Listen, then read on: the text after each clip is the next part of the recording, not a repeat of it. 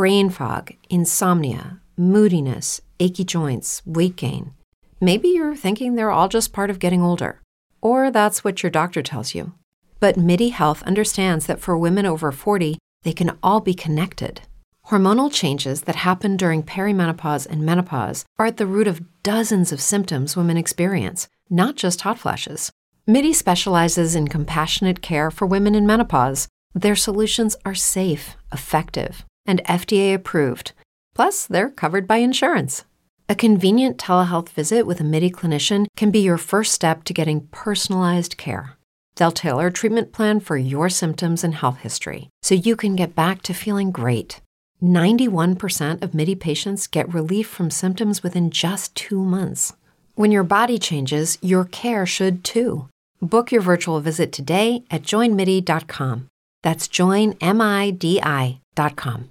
Brain fog, insomnia, moodiness, weight gain. Maybe you think they're just part of getting older, but Midi Health understands that for women over 40, they can all connect to menopause. It's at the root of dozens of symptoms we experience, not just hot flashes. Midi clinicians are menopause experts, offering safe, effective, FDA-approved solutions covered by insurance. 91% of Midi patients get relief from symptoms within just 2 months. Book your virtual visit today at joinmidi.com.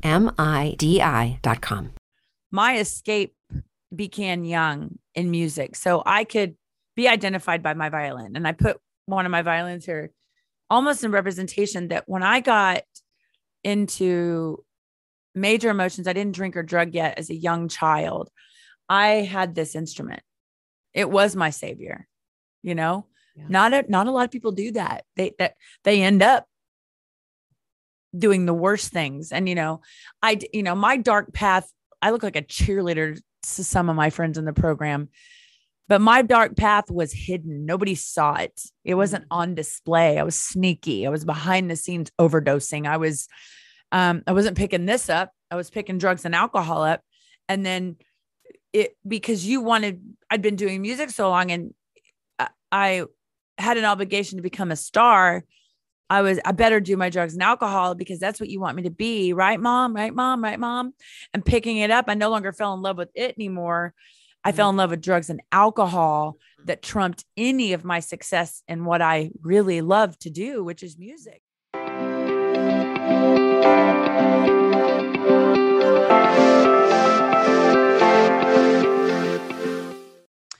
This is Jen Sugarmeyer with Recovery Today Magazine, bringing you stories of strength and hope. And today we are joined by the incredible, I have been waiting for this interview for about a year, the incredible Rachel Stacey. Rachel, thank you so much for joining us here today.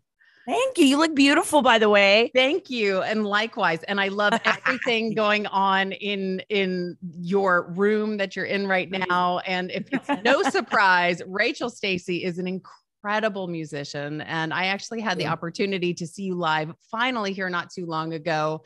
And it was just so good. It was so inspiring. And Rachel, I will start with this, that I had heard about you about maybe 2 years ago. And I was told that you need to meet Rachel Stacey because she is amazing. That's exactly how you were presented to me. And I didn't know a whole lot about you. I'd heard a little bit, whatnot, but obviously I started following you on all the social medias and got to know you and your personality and some of your relationships and all of that. And now I've become more familiar with all your music and everything you're doing. And it's absolutely the truth. So thank you so much. I think it was love at first sight too, when we finally met. Yes. Everybody's telling me, you and Jen Sugarmeyer, you need to meet. So I love it. I love it. Yes. Yes. So, and you have a lot of incredible things that are coming up, including November being a big month for you. So why don't you tell us what November is in Rachel Stacey's world? November 6th, 2011 is when I got sober. And so I almost started tearing up just now. Wow. Already? Not 10 years. It's amazing. Yeah. 10 years. So much has happened in 10 years that I still feel like it's the first year, but it's just, I have more experience with, how I stay sober, 10 years, 10 years. Well, I'm engaged.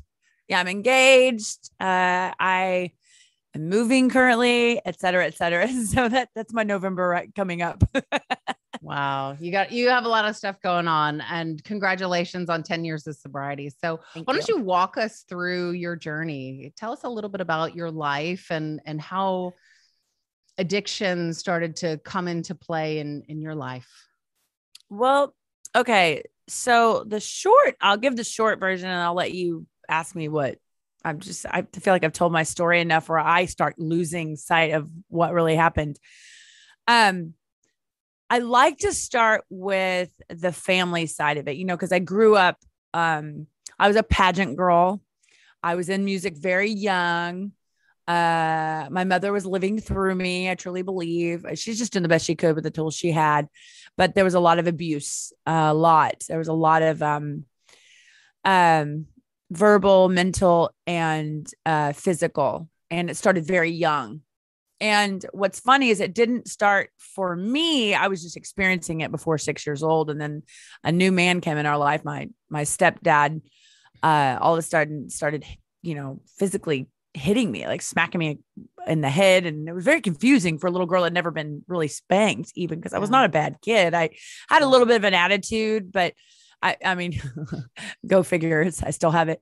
But I also was very sweet and shy, and believe it or not, people, but the short of it is I grew up around it a lot. My mother wasn't a drinker, but she was a fixer. She had to fix everybody, but I was around it with my real dad, my stepdads, it was always around me. But little did I know going forward, that the abuse would get so bad that it was trauma, it became extremely traumatic. I thought the divorce with my parents would be traumatic, once you start getting older and start getting into it. Yeah. And it really wasn't. I was almost like, cause I was so young. Right. But then I got older and, developed all the definite survival skills of an abused little girl and possibly a narcissist mother. You find this stuff out. And the reason why I just throw it in there is because I didn't even know what that stuff was till I got sober and started going to therapy and started learning, oh my gosh, I can't blame my parents anymore. So, so you were, and my eye started watering. So I noticed. So I was like, are you okay? Are you crying? Am I Jen, okay? Don't make this about you, but it won't stop. I don't know why there's something in the air. I don't know why it started. Anyway. It's like, I look like I'm crying. I'm not crying at your story. That's never happened. So anyway, okay. So you were 5 years old and your mom has you in the pageants and you've gone through divorce and stepdads and the abuse all by the time you were 5, 6 years old, very young. 6 years old. Yeah. So, and pretty much, my mother was a musician, she did all that stuff. So I grew up around, you see old pictures of us. It's all these rock star guys around us. And then me in the middle of the room with all these drinking hippies, Yeah. And to a lot of people, that's cool, and I don't remember a lot of that. I started remembering things. So my survival skills became extreme. What's the word I'm looking for? Extremely, almost like I was repression. Like I was trying to, say, I'm sorry, something keeps going off and it's driving me. It's my squirrel's going, but it was some kind of a survival skill. Yeah. Your eye, some kind of weird thing going on. It was more like a, repression, if you will, or a wall that went up that I started kind of not remembering a lot of things. Sure. And it did happen very quickly. And I became the stronghold, I'm going to fix everybody. I'm going to make you love me. I'm going to get him to quit hitting me. I'm going to become, and then you flash forward to the rebellion kicks in as a teenager, you're kind of your typical. And the reason why I say psychological, it's almost like you're right out of the psychology books, everything that happened. But for me, I started, I think disassociating very young. I started my things that were identifying me were talent. Everyone's like, she's so talented. And then I got older and it was, my nickname was string bean. So there's always focus on my body. And then it became, sorry, people, bubble butt was my nickname. Cause I had a little bubble butt and it was body oriented. It was extremely, my looks, my mother would be like, I can't believe you walked in here looking like that. And remember, I started pageants early, so I don't think I'm pretty. To me, I was the most awkward, skinny yeah, not a lot going on. And I was like, but I guess whatever, I was cute enough, but I never won any pageants. I always won the most talented, right? Always won the most talented or the prettiest dress. Never like good attitude, pretty. Cause I was backstage fighting everybody. I was like, what are you looking at? I mean, or my mom would be like brushing my hair. I'm like, stop. Cause I wanted to be playing ball out with the boys. I wanted to be outside. Yeah. How long did you do the competitions and that? Oh gosh, I think till I was a few years. I think I want to say, cause I was a teenager by the time I started backing off, I was too tall for my category. I shot up real quick. So they moved me up and then I wasn't really interested anymore. And then my mother met my stepdad, blah, blah, blah. You know that story. Yeah. But it was a long time to be focused on, you know, you winning, being in front of an audience and being judged for looks and all that. Yeah. Yeah. Yeah. And I think it affects me today. I still don't think I'm pretty enough. I don't think I'm skinny enough. I don't care. And if we fast forward, I was in fitness competitions. I was a meathead, like muscles were everything. And I have to have my face a certain way, my lips away, my first certain eye. I mean, come on, I wear lashes. I'm Dolly Parton all over, but I admit it. I was like, but what I'm saying is, but there's the cool thing about Dolly for our thing is she admits it and she loves it. And I finally got to the point where I was like, I just like it long lashes. Okay. You can deal with it. Yeah. But I'm saying my identifier was, I was never pretty enough. I was never good enough. Mm-hmm. You're too skinny. You have no boobs. You, as a little girl, you're not winning because of this. You're not this. Right. So, the minute I found alcohol and for me, it ended up in drugs. You know, once I found it, I could almost find a voice to feel prettier, to feel more talented, to talk to you, have a conversation. I couldn't even have a conversation. Yeah. Give you the confidence. Yeah. It gave me all the liquid courage. And I just thought, and I was young and I'd go to concerts and drink with my friends. And we're always the pretty, we thought we were, we're like the pretty girls hanging out with the band, and the false reality I was living in, I was just dying inside for somebody to accept me, just accept me for who. I still struggle with it today. I'm like, oh yeah, I'm glad I'm getting a record deal, but they probably are going to get rid of me. I mean, I go right into sabotage because I never did it right growing up. So drugs and alcohol gave me the outlet to begin a journey that turned very dark. Yeah. Where I no longer even knew who I was looking in the mirror. You know, I was skinny. I thought I looked good. I looked like I was a street person. It was not a good place for me to be. And this brain of mine was in denial. I really thought that I could handle this. I can do this. I'm a survivor of abuse. I can do it. And it was not turning out that way. And I almost died over and over. Wow. So at what point in your life, so you've gone from the pageants and then you've started casually drinking and then, going out with the girls and experiencing all of that. Yeah. I mean, at what point was this the college fun versus maybe there's something more that's going on here? Okay. So that's interesting. You said that for you. Yeah. So, or did you always know that I didn't know I drank like that? I thought it's because I ate something different or I should have done this or that. Let me be real clear about something. I drank alcoholically from day one, but I didn't know what that meant until I got into my program. I had no idea what drinking alcoholically meant. Yeah. I did drugs like a drug addict. Because I am, you know, and I mean, I'm all or nothing. I'm all in or I'm all out. There's never balance, as you know, I don't even know what balance means. So when you ask that, it's interesting. What does that mean? But I know that my guitars are balancing great, but I'm definitely not that stable, but something I think's interesting too. Okay. Let me give it a short story. So the very first tour I went on, my ex was in my band with me and I remember telling him the story, like me, telling you the darkness, The abuse was really bad. I was almost killed by my stepfather. We lived in poverty. We looked like we lived in five stars. So we kept up with the Joneses. Yeah. They might've had money, but they weren't taking care of things. I don't know. I'm a little girl. I don't know. Mm-hmm. I just knew that there was a false sense of reality when I created my own narrative to believe. I mean, I was lying. I was like, oh yeah, I have two big brothers. I was just like naturally lying to get people to like me. Two big brothers. No. Okay. I developed this sense of like me. I live in like five-star Oklahoma. Like I was coming up with these stories that I thought you wanted me to be. Meanwhile, nothing was as it seemed. So for me, that little story I just told you, I told to my ex, and I was explaining to him that, how bad it was. So my very first tour, my band, we went around the United States. Well, we stayed with two of my aunts and my mom when we were through the tour, you know, because we're a young band and we didn't have anywhere to stay, whatever, or the budget. And every single one of my aunts, both aunts and my mother live in these grand homes. They're beautiful. All my aunts and my mother, they're gorgeous. It does not come off like I've told the truth. Yeah.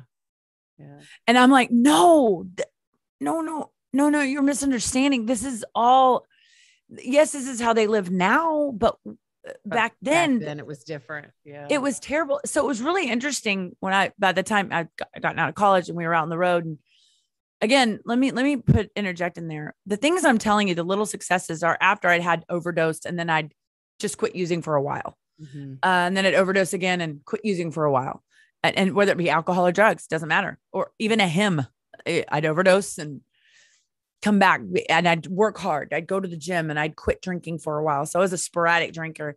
But the reason I told you that story about my band, I really found it interesting that there was some gossip going on when I got back to California. And I can't remember how I heard, I might be telling it wrong. I don't know. Sometimes I forget or how it got to me, but it was something like, I like how she uses abuse to get people to relate to her. It was something so high school.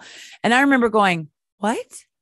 And I got into it with somebody where they're like, yeah, we know how you are. We saw your family. You have money and you just act like you don't have it.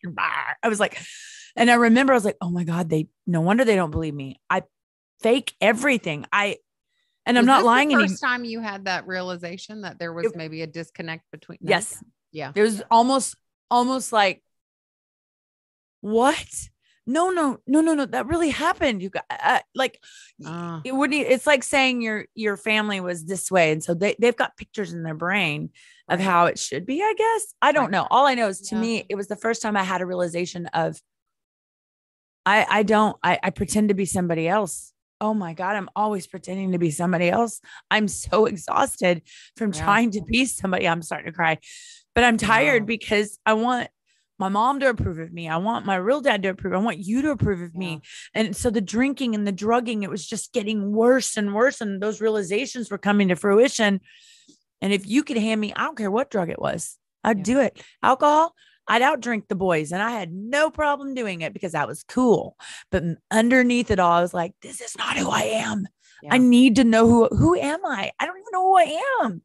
Yeah. I know, Jen, you can probably relate to this, that I still today, 10 years later in sobriety, will try to figure out how to be how you want me to be.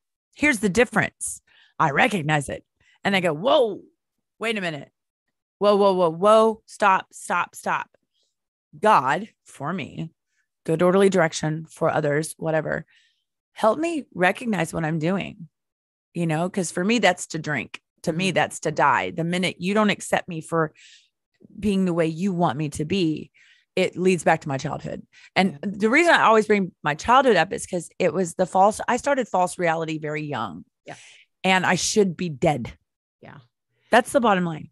And I think that's a very common theme of, I show you what you want to see. And I am not who, you know, and there's that disconnect. And the truth is, to live two lives, to live one life is exhausting. Oh my gosh. I mean, no kidding. It's so exhausting to try to have multiple lives. it spirals us down further. And it, right. and that I think really, you know, once you're going down, it's just easier to keep on that track than to pull yourself up. And so, you know, I resonate. I think that is going to land with a lot of people when they hear, you know, what you've gone through with, hey, I wanted to show that everything was good. I wanted to appease my parents. I wanted to do all of the things, you know, I wanted to be that person for everybody, but where were you in all of that? Yeah. And hurting. I think I was hurting, and I have kind of a story when I got to LA, and excuse me, I'm so sorry.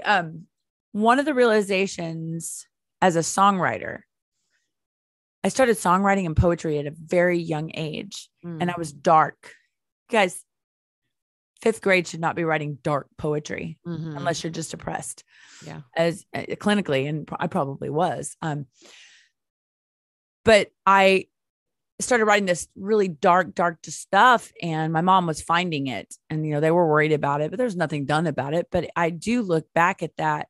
I think that was my cry for help. And I think that's why I'm a songwriter still today. Cause I tweeted the other day that I can't ever express my emotions the right way unless it has a tune to it. Music is so powerful. I mean, I think the way that people are able to express themselves is, you know, it's people can dance, people can, you know, they feel good to it, but really there's a deep message there that you're saying. And I love listening and picking apart songs and really getting to the heart of someone, because that's coming from their heart. People aren't usually writing surface stories. At least not, some of the really good songs. No, some of them are to make money, but even in the ones that make money, there's depth. So I love that you said that. Yeah. Because even in, you know, Nashville, Hollywood, New York, wherever you want to say it, if the song hits, somebody's put their heart into it. And I think that's well said, because my escape began young in music. So I could be identified by my violin. And I put one of my violins here almost in representation that when I got into major emotions, I didn't drink or drug yet as a young child. I had this instrument. It was my savior, you know, not a lot of people do that. They end up doing the worst things. And, you know, my dark path, I look like a cheerleader to some of my friends in the program, but my dark path was hidden. Nobody saw it. It wasn't on display. I was sneaky. I was behind the scenes overdosing. I was, I wasn't picking this up. I was picking drugs and alcohol up. And then I'd been doing music so long, and I had an obligation to become a star. I better do my drugs and alcohol because that's what you want me to be. Right, mom, right, mom, right, mom. And picking it up, I no longer fell in love with it anymore.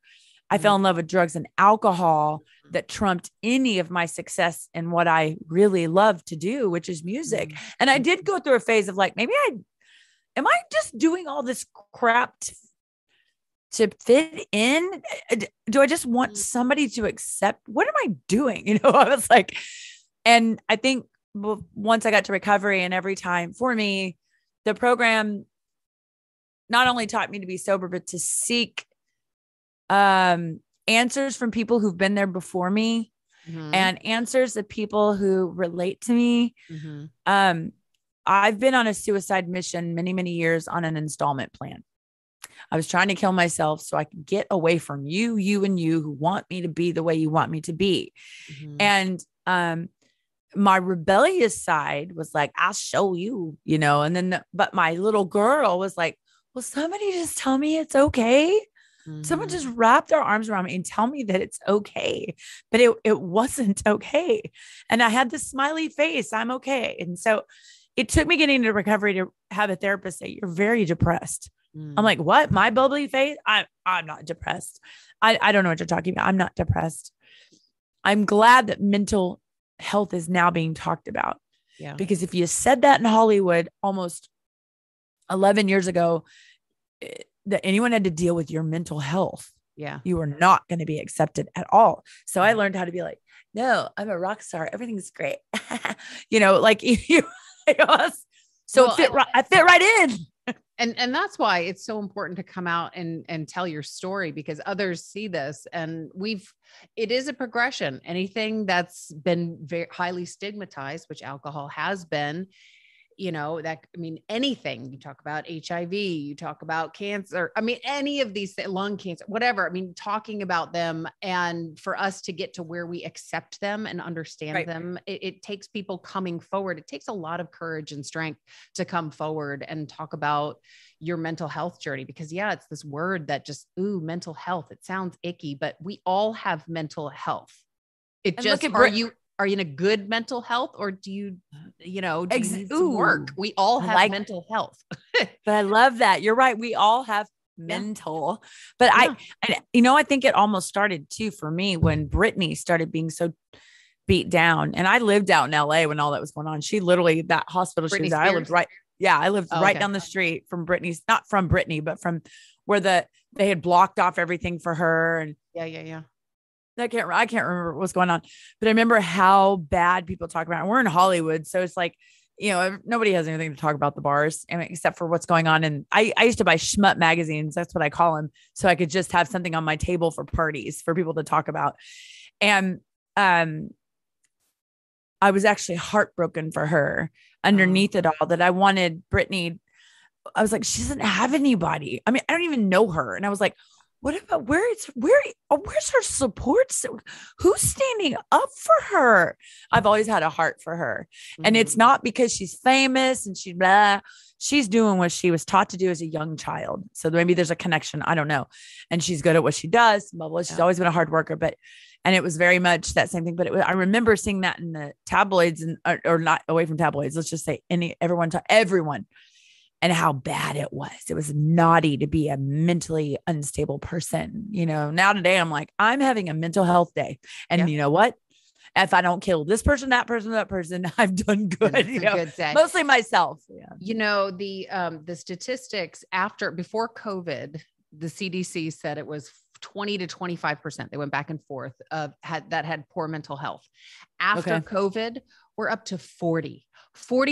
That's almost 1 in 2 people. So you look at 2 people, one of them has poor mental health. The numbers are just unbelievable. And 40%, that's absolutely unreal. Yeah. Yeah. And we all look the same, right? We all breathe, we all, everything. And it's, so to talk about mental health and normalize it, that's where we need to be as a society. And to talk about things like, oh, sorry, go ahead. No, I was just going to say I'm just interjecting. Mm-hmm. You're right.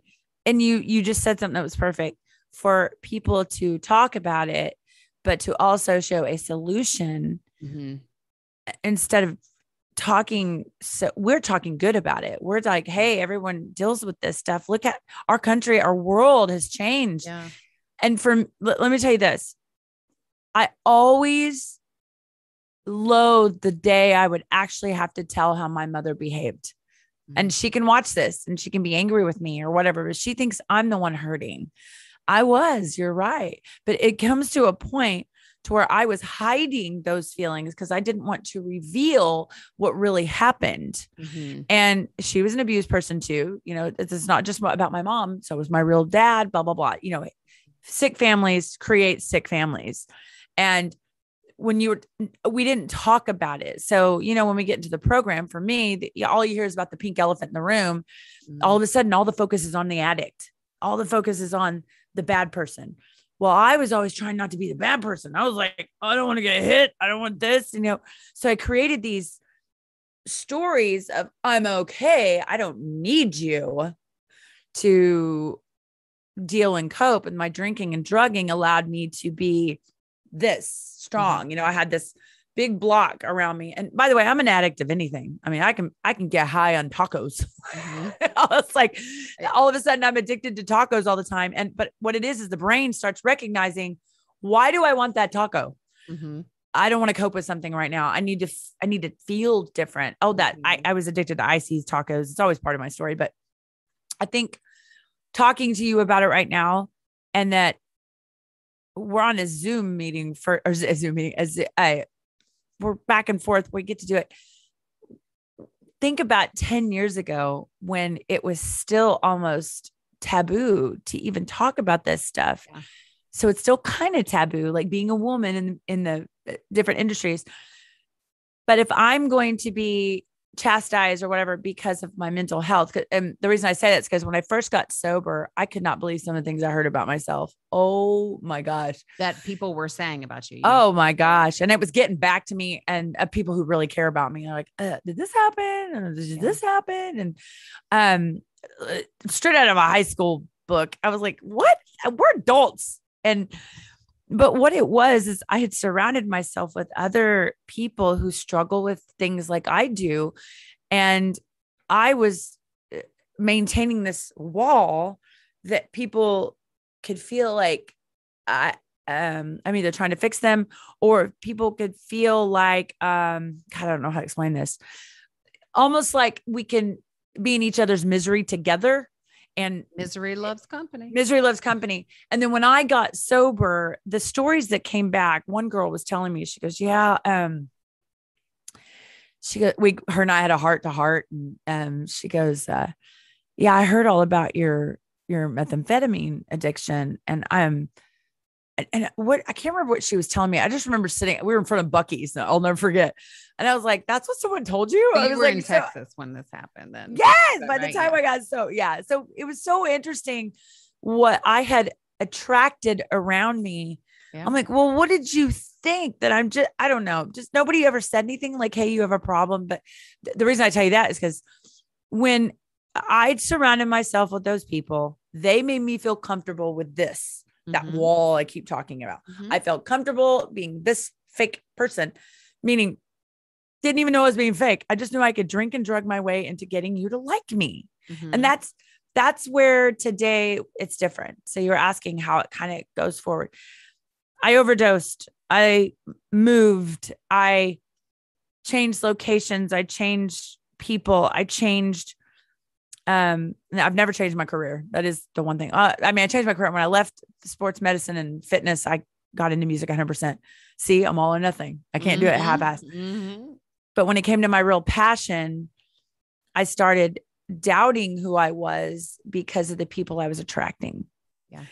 And I'm not saying, because a lot of people, I hung out with some really great people, by the way, for anybody who watches this, I hate to say this, some of those great people didn't want anything to do with me for a while, and they're back in my life, and, or they didn't even notice because I was so fake about it. I was like, no, I had people approach me and say, I didn't even know you were an addict. I was like, what? Well, and I think that's some of the cunning, baffling part of this as well, because there is absolutely no one, this is what an addict looks like. You know, it is that person under the bridge that has the needle hanging out of their arm that can't hold a job. Absolutely not. And there are a lot of people that are suffering in silence, which I believe is our responsibility, or now that we are in a position of sobriety, we have that ability to help give others strength through our stories and let them know that they're not alone, that they are okay. And the walls that they may have up, you can bring them down and get the help that you need. So, but that's the cunning thing. That's the cunning part about it, is that there is no, this is what an addict looks like. So how do you even know sometimes when you're going through it? I mean, I thought I was just partying in college, like having a good time, but I was an alcoholic drinker, blacking out and doing all the things that, yes, I can identify now, but I didn't acknowledge it then. So I think you said something that was really important that I would hope people would understand too, is that, I changed my view, by the way. It was so weird. I was like, where am I looking? You said something about like in college, like we think we're supposed to be doing that. It did take me almost dying and getting into recovery to find out I didn't even party like that in college. I would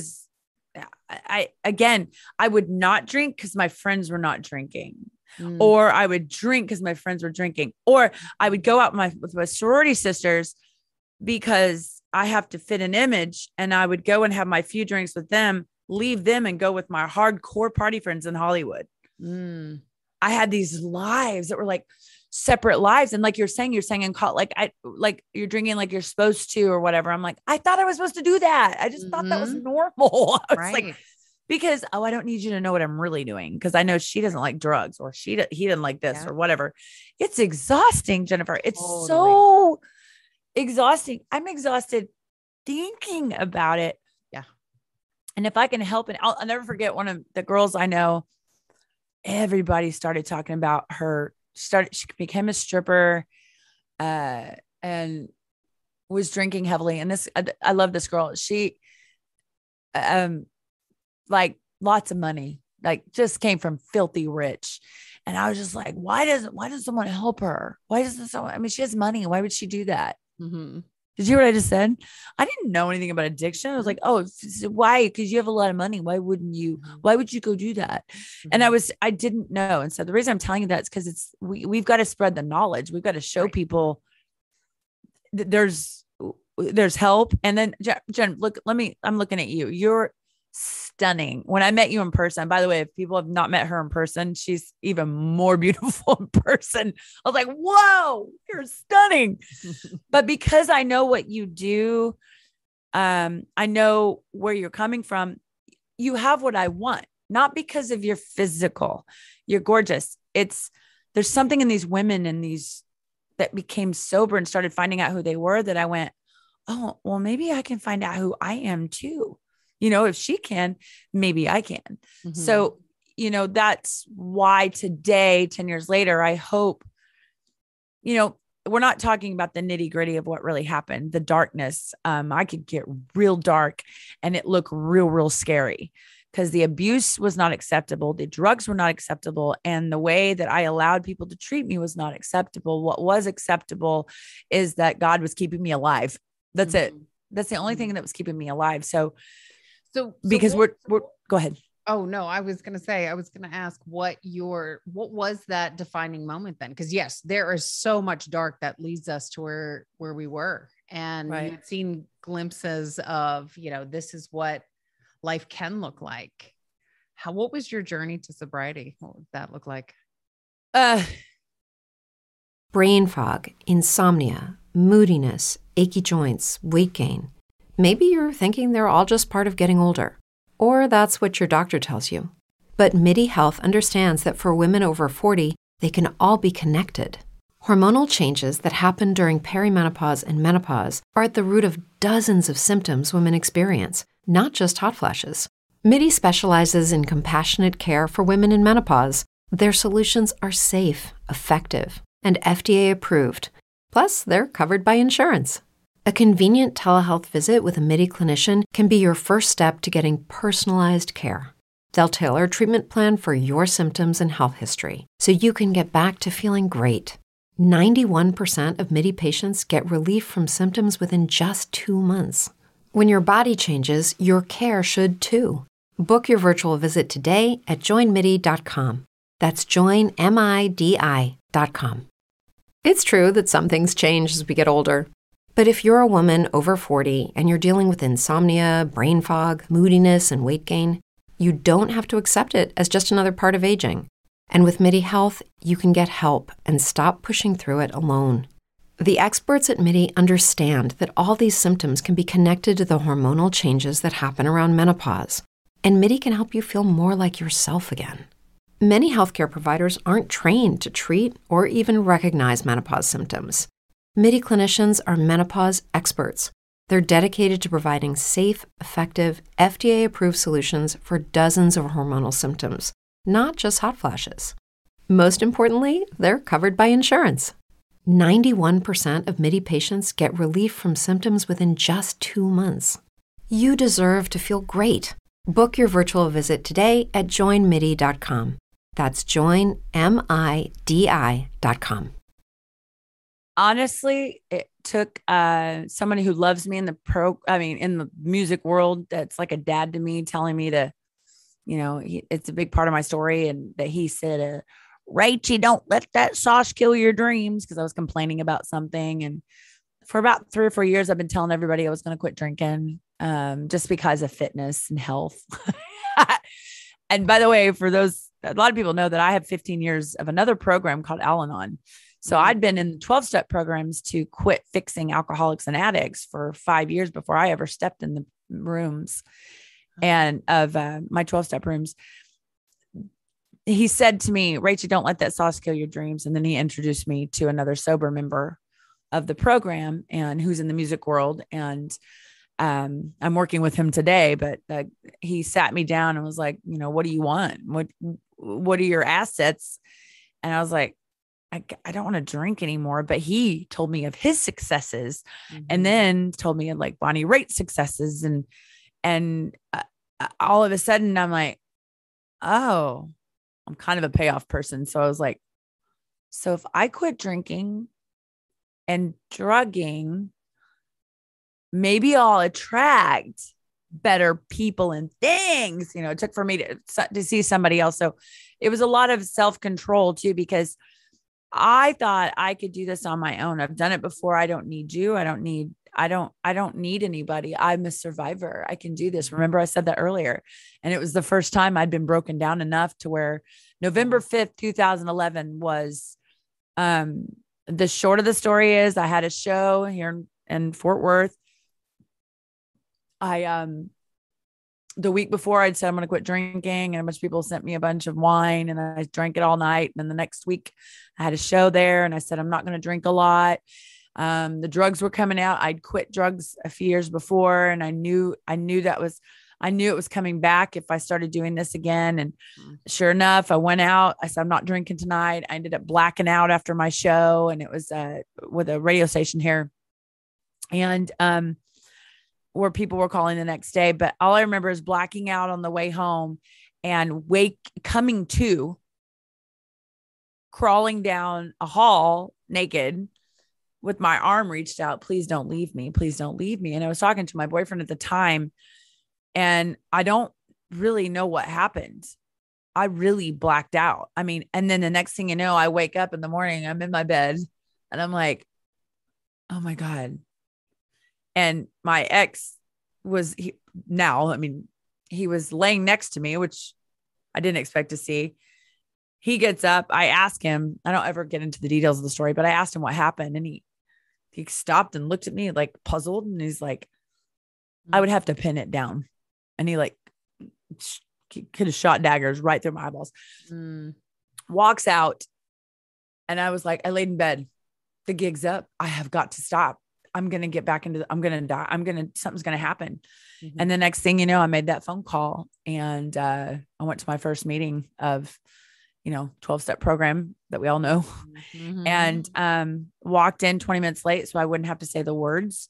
And at the very end, they asked the A word, your name. Yeah. Yeah. I'm an alcoholic. Yeah. Yeah. And I, was already trying to control it day one, but they read a reading in the big book that talked about if you've ever done this, this, or this, you might be an alcoholic. And I just wept and wept and wept. I knew it. I knew it was up. I knew it was up, but I did come in thinking you guys could treat. I came in the program thinking they could teach me to learn who I am. Remember, get those walls down, and I could quit drinking, because I could find out who I was, and then I could start drinking again. Right. That is like a no-no. They teach us moderate drinking in Alcoholics Anonymous or something. Yeah. Can you teach me drink moderately? Yeah. Like a class, like I'm going to take a class online. Okay. Okay. One. All right. All right. This is what I do now. And honestly, that's my brain. My brain will do that to me 10 years later. Yeah. My brain will go, yes. Yes. Yeah. That's the tricky. And I don't know how many times I've said that, like, oh, well, just this time I'm just going to have two. You may do that once. That may happen once in your life. And because that happened that one time, you're like, well, I did it before, I could do it again. It never happened. But we're laughing about it. But if people who've been in recovery, they understand what you and I are talking about. It's cause remember the tacos, this is the way I try to teach it for me. It's the tacos or addicted. I used to be addicted to my office. Yeah. I'd have to be in my office working all day long. And then I just quit coming to my office. I was never in or out. I was never balanced. So my sponsor and my, program, I was how about you just go to your office 4 hours a day? Cause I work from home and then I tour. So they were like 4 hours a day. What? She's like, she literally gave me instructions. I'm in recovery, you guys. I'm like, Jennifer, I didn't even know how to do my laundry by this point. It'd gotten that bad. My sponsor goes, how about you go into the office 4 hours a day? She goes, so my old office at my home, there were two doors, and she had me write enter exit, and it said office on the top of it. And so in the morning I would check into work and I'd go in and I'd work 4 hours and it'd be up. The timer would be up and I'd be like, I'm so addicted to the room. I mean, it was wild. The brain was, I can 5 more minutes. And she's like, no, you leave at the 4 hours. So what happened is I started getting a better routine. So I would shut. And then when I got off work, if you will, I'd shut both office doors, and it was the in and out door. I didn't enter until I went back to work because my brain tells me I need to be in there. Or it says, I can't go in there. There's never anything in between. And like the beginning of our conversation was balance. I today still don't know how to do it. I still don't. I have to call. I'm just better at it. Yeah. You know, I'm better at it because I'm really in danger. I have a new album. I have all these things coming out. And I want to sabotage because I don't deserve it, because what I just told you, I'm in one door and out the other door, and I'm either in the office all the time or not in the office at all. I don't know how to swing the doors to be balanced. So you have the same favorite word in the English dictionary as I do, which is moderation. When I hear that, I'm like, what is that? Screw you and your moderation. Jen, why don't you just drink in moderation? I'm like, if I understood that, then I wouldn't be an alcoholic. Then I would just do it. My brain doesn't get it. Yeah. But it's, and I don't know, this is for me. And it sounds like it's kind of the same for you. You know, I have to be really careful, especially when it comes to things like coffee, gum, tea with caffeine in it, things that I can get very addicted to. Yes. I'm like you with tacos. I'm like all or none. In fact, I'm on a taco kick. I've been on I'm on my 60-day taco diet. So I'm like, do I need to be your taco sponsor? But I have to be, especially if I can get addicted to something like the aspartame and gum or the caffeine and coffee or whatever, I have to be especially aware of those things because I will just whoosh, all or none. So are there things that you do in your life now to help you identify these things and balance it out, kind of that 4 hours and then you are enter here and exit here? Do you have things that you do to help you find that balance? Yes. And the reason I'm doing this is because as you're doing it, I'm like, I have so many things right now that it is self-talk.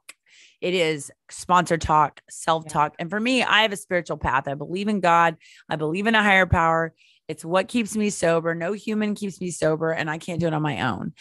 But what I do know is that I feel like sometimes the women like you know, with experience have some God sense, and not nonsense, God sense. Mm-hmm.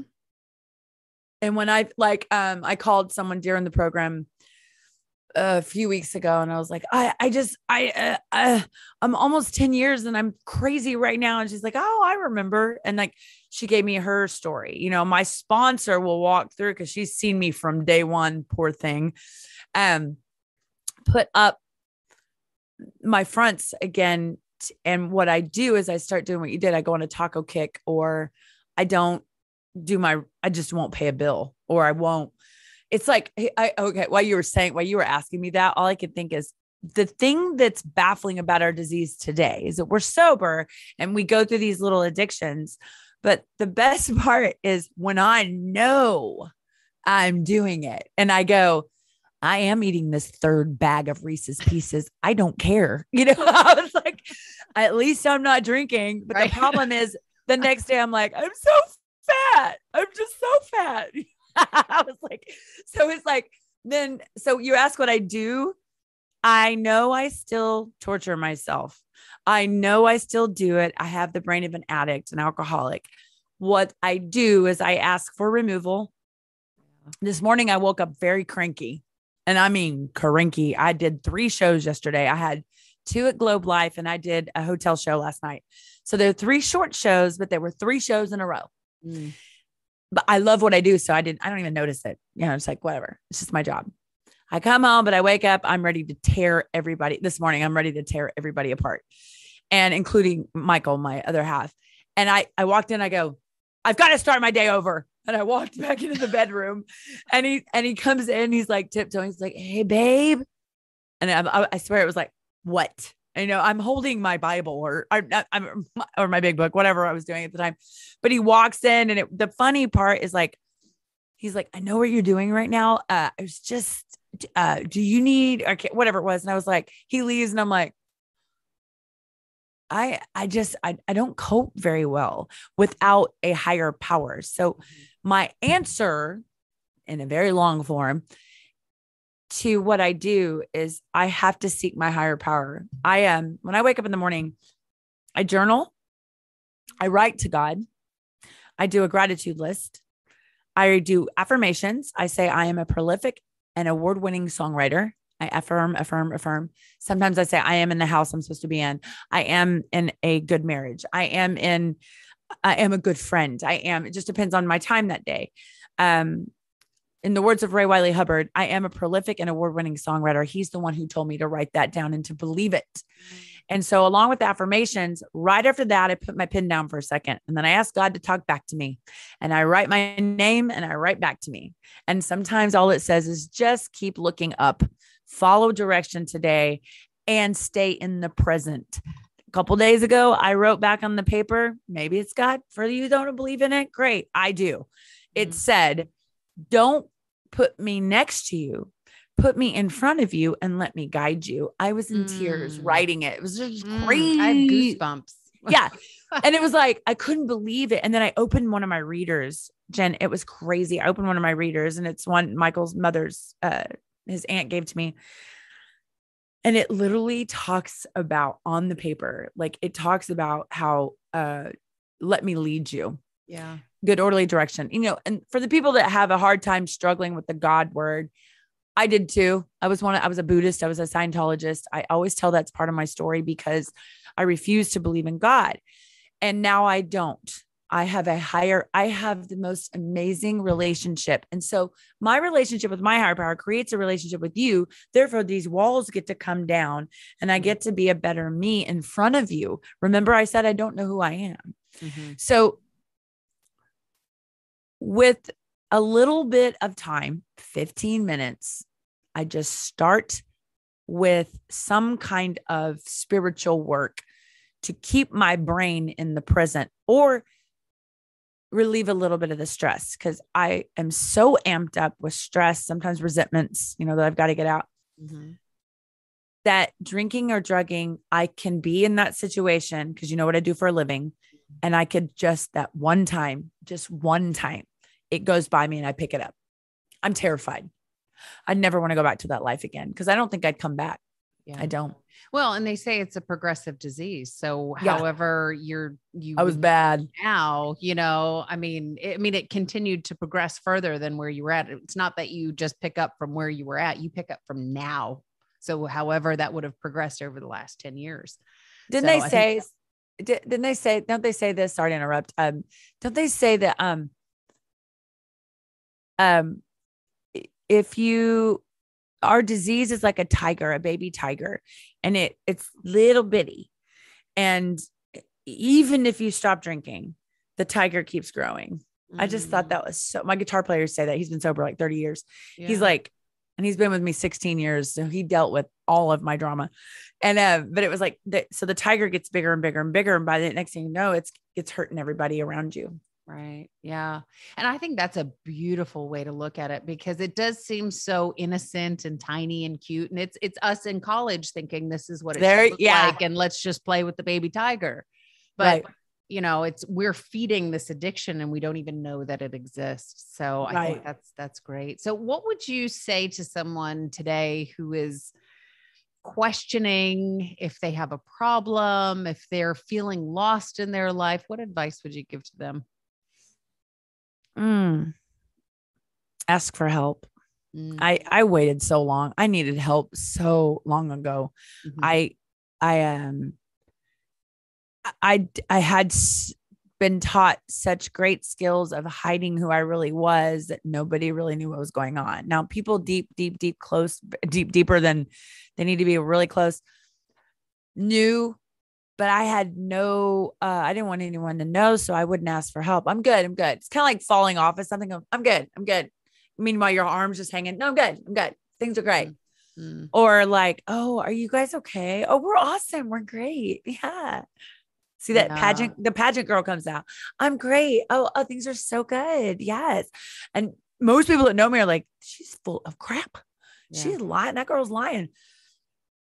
I tell people, don't do what I did. Please get help. Please ask for help. I know life can seem very overwhelming. And sometimes I didn't want to live. I just wanted it to end. I would beg God, even in sobriety, to take me. I just want to come home. I don't want to deal with anymore. And I realize that's because I don't want to cope with anything in life. If you're hurting or you're struggling, Jen and I are on here facing mental health issues and recovery, and you can do it too, but help is available more than it ever has been. And women ask another woman for help, men ask for men. And then, I mean, that's just my belief, but in the end, you don't have to do this alone. I like to be alone. I like to, I as people-y as I am, I'm the biggest isolator of anybody I know. And my isolation is scary. Oh, it's so scary because I know I'm not asking for help. And I know I'm going down the dark hole of depression again.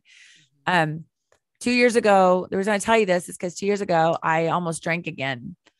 And it was over a person, a friend that I thought was one of my best friends. And the betrayal and the things I found out of someone I'd been truly a friend to.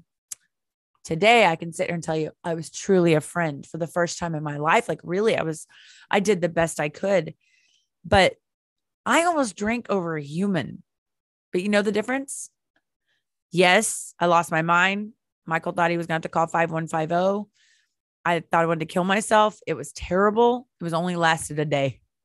As humans, we're naturally driven by the search for better. But when it comes to hiring, the best way to search for a candidate isn't to search at all. Don't search, match with Indeed. When I was looking to hire someone, it was so slow and overwhelming. I wish I had used Indeed. If you need to hire, you need Indeed. Indeed is your matching and hiring platform, with over 350 million global monthly visitors according to Indeed data, and a matching engine that helps you find quality candidates fast. Ditch the busy work. Use Indeed for scheduling, screening, and messaging so you can connect with candidates faster. And Indeed doesn't just help you hire faster. 93% of employers agree Indeed delivers the highest quality matches compared to other job sites, according to a recent Indeed survey. And listeners of this show will get a $75 sponsored job credit to get your jobs more visibility at Indeed.com/podcast. That's Indeed.com/podcast. Terms and conditions apply. Judy was boring. Hello. Then Judy discovered Chumbacasino.com. It's my little escape. Now Judy's the life of the party. Oh, baby, mama's bringing home the bacon. Whoa, take it easy, Judy. The Chumba life is for everybody. So go to Chumbacasino.com and play over 100 casino-style games. Join today and play for free for your chance to redeem some serious prizes. Chumbacasino.com. No purchase necessary. Void where prohibited by law. 18+. Terms and conditions apply. See website for details. And I called and I reached out for help. I said, please, I'm hurting so bad. I went to therapy. I got help. Women in the program, my girlfriends that are healthy, people came forward because I said, I need help. People don't believe that a musician, I wasn't allowed to talk about all this. For the first time in my life, I'm talking about it. So you can too. No matter what you do for a living, I don't care what you do, a mother, a housewife, you guys have you have the hardest job of any of us. So it's like, please reach out. Don't think that you can take care of every kid, your husband, and everyone by yourself. We're here for you. How did your relationships improve when you started to reach out and allow people to help you? Ooh, wow. That is crazy. You just said that. Because I didn't think about it until it just comes naturally with the program for us, you know, but because of the relationship with my sponsor who walked me through the 12 steps, which that's my program. I say that because not everyone has a program, you know, so after my sponsor walked me through the steps and I developed that relationship with her of trust, my relationship with my friends improved. My relationship with my fiance improved. She told me things I didn't want to hear. Mm. So it prepped me for other people. So it did take me getting narrowed down to one person mm-hmm. to walk me through the 12 steps to now that my relationships are great. So some of these, I had one woman show up to my house every morning at 9 a.m. to clean my house when I first got sober. That wouldn't have happened unless I was drinking and drugging and my friend wanted to come over and us party or something. I don't know. I don't really know, but I do know that it's helping me in my relationship today yeah. with this one. I'm pointing back at this one. He's downstairs. Well, and then I ask because that was my experience as well. I had people, I kept them, you know, it was like the Heisman. I'm like, you can only get so close to me because I don't want you to see all the dysfunction that was happening. When I was able to just say, I need help. And I was able to address me and fall in love with me and become whole and complete. And my relationships with my family, with my parents, with how my dating relationships, those all changed exponentially. I mean, that was just right. like a benefit of me getting sober, learning to love myself, all of these things. And that was a huge benefit because it can feel alone leading all these different lives and right. keeping people at bay, trying to do it all yourself. And you don't have to, you can just simply ask for help. And with that, not only are you sober, but you have better relationships, which means you're happier. It's happier to live life with some, you know, people and with community and that. So that's why I asked. Yeah. But you said something when you said community and it's so much better to live with everybody else. I didn't ever feel like that. And I didn't want that. I didn't want this community. I didn't want anyone to figure out who I was, or if they did, they're not going to like me. Or if they do, they're not going to want to hire me, or I better drink with them or drug with them, or maybe she'll like me if I do it this way, or maybe they will if I sing it that way, or if I play it this way. Oh my God. I mean, talk about exhausting. Mm-hmm. When you develop the right people around you that you've asked for help, the honesty comes out and you're like, oh, I will find myself, like I've been myself with you the whole time today. I'll find myself getting off of this, you know, some of the interviews I do. And I was very honest and I'm like, oh, I shouldn't have been like that. I shouldn't have talked like that.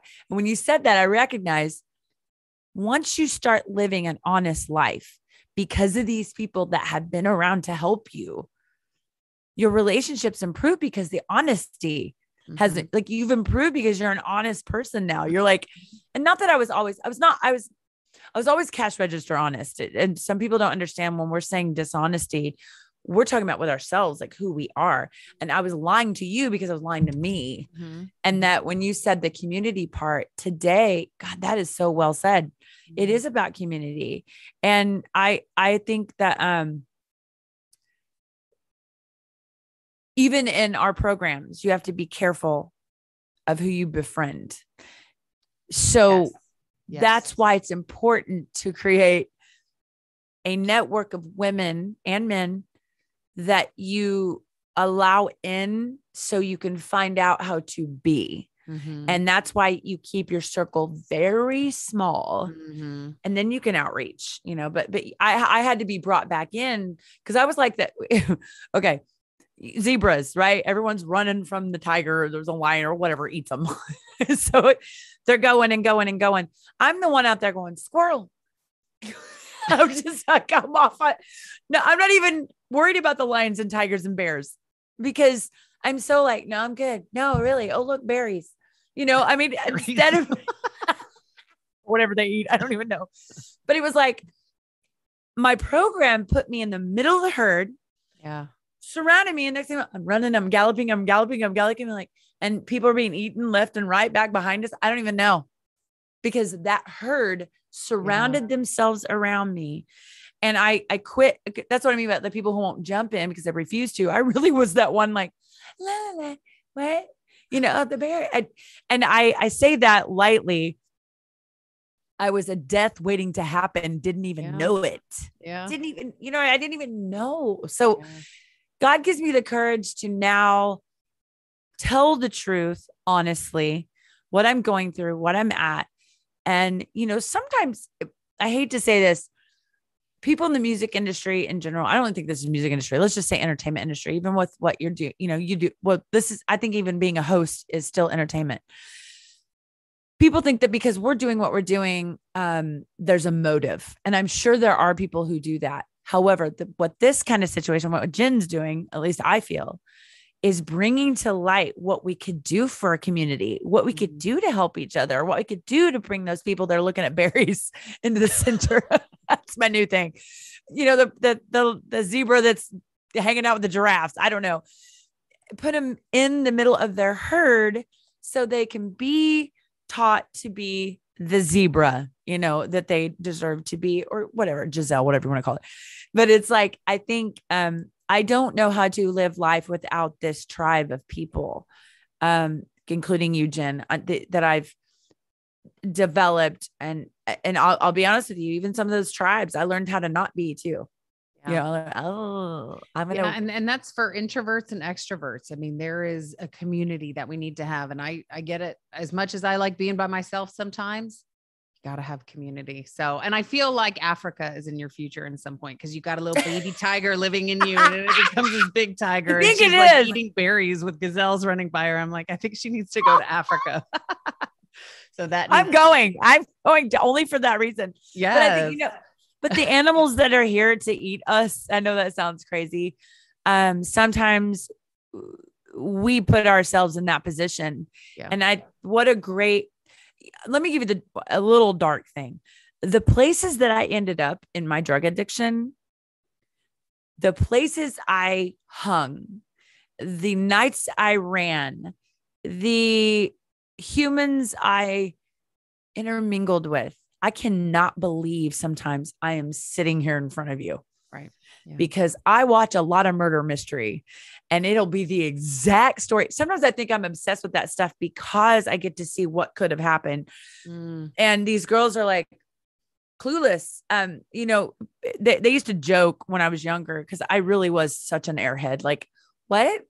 Like, I'm walking around New York, like flipping my purse. You know, I'm not thinking, I'm not. And it wasn't because I'm dumb. It's because I really am I wanted to be vacant and happy for everybody. So nobody knew what was going on. I'm great. It has to stop somewhere. It has to be like, there are moments for that, but there's the darkness is that I can't help you and you can't help me if we're not going to try to work together to create this community of safety. Yeah.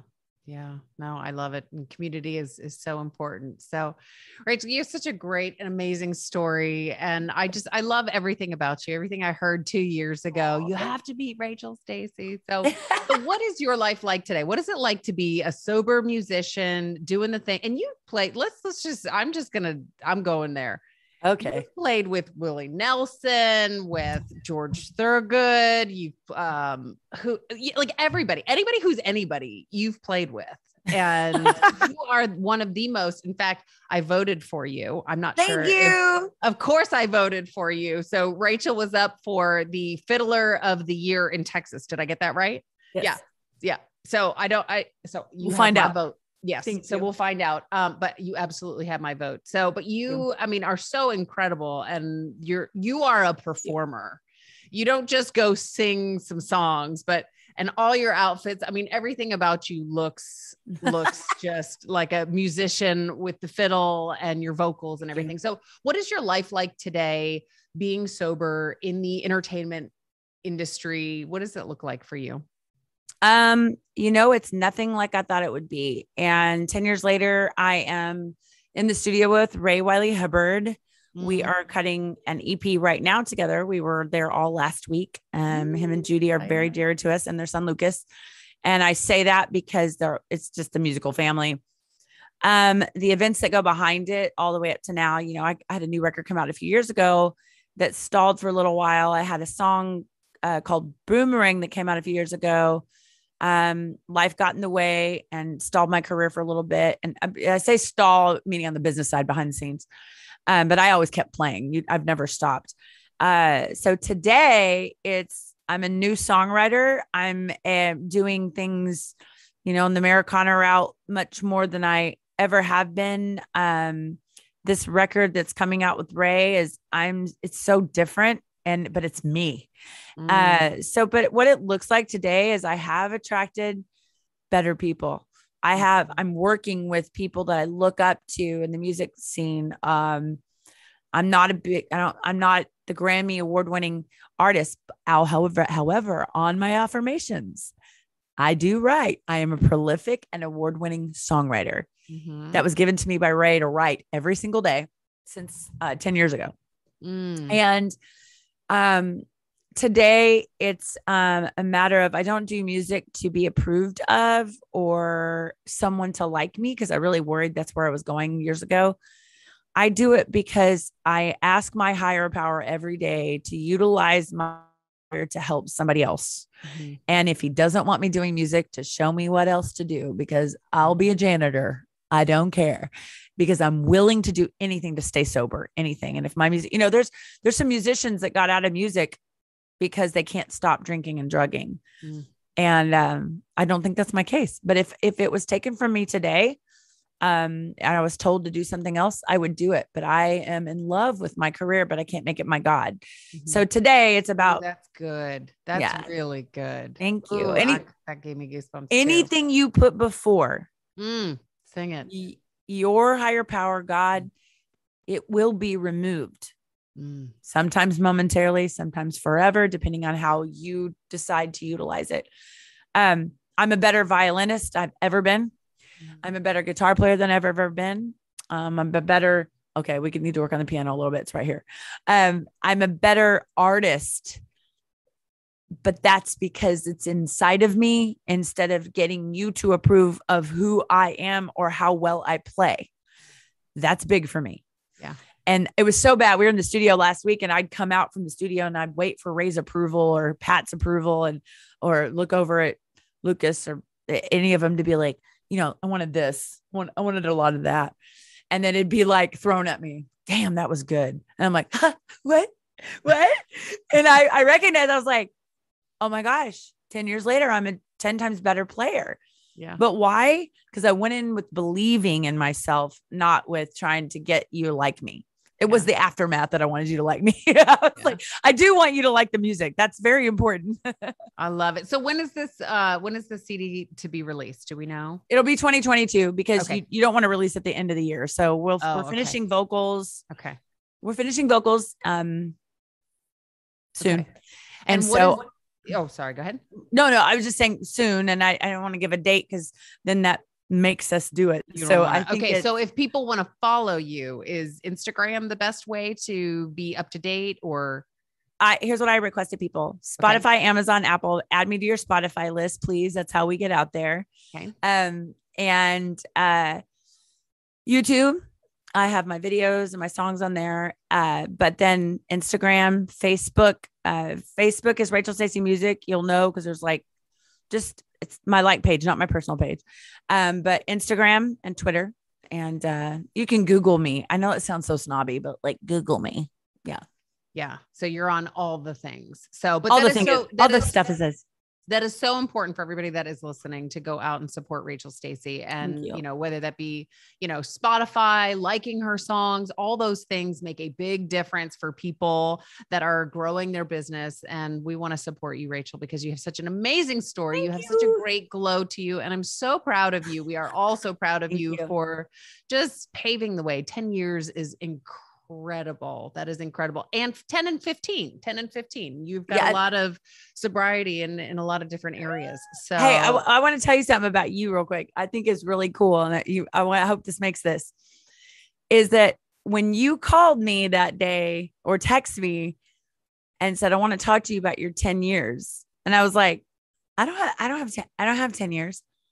Didn't even notice till Jen Sugarmeyer called me and said it. I was like, oh my gosh, I have 10 years this year. And then that's when it all began. I was like, oh my God, I have 10 years. Cause it was well in advance. I was tracking. It was like January. I think it was awesome. Yeah. Yeah. No, that's fantastic. Thank you.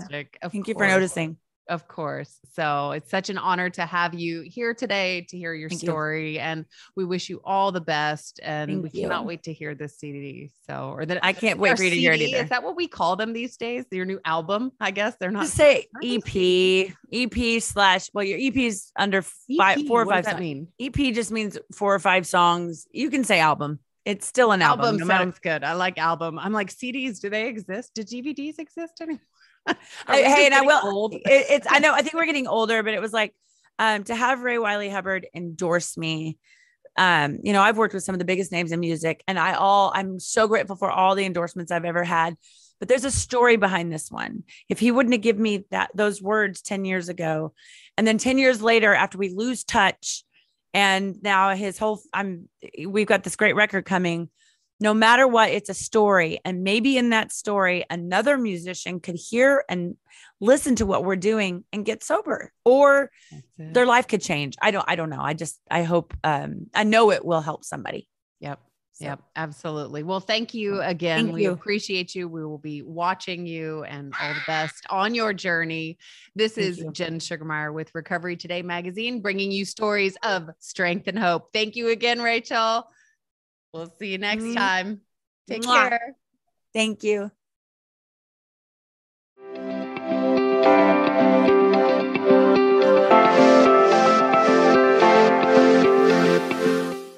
As humans, we're naturally driven by the search for better. But when it comes to hiring, the best way to search for a candidate isn't to search at all. Don't search, match with Indeed. When I was looking to hire someone, it was so slow and overwhelming. I wish I had used Indeed. If you need to hire, you need Indeed. Indeed is your matching and hiring platform, with over 350 million global monthly visitors according to Indeed data, and a matching engine that helps you find quality candidates fast. Ditch the busy work. Use Indeed for scheduling, screening, and messaging so you can connect with candidates faster. And Indeed doesn't just help you hire faster. 93% of employers agree Indeed delivers the highest quality matches compared to other job sites, according to a recent Indeed survey. And listeners of this show will get a $75 sponsored job credit to get your jobs more visibility at Indeed.com/podcast. That's Indeed.com/podcast. Terms and conditions apply.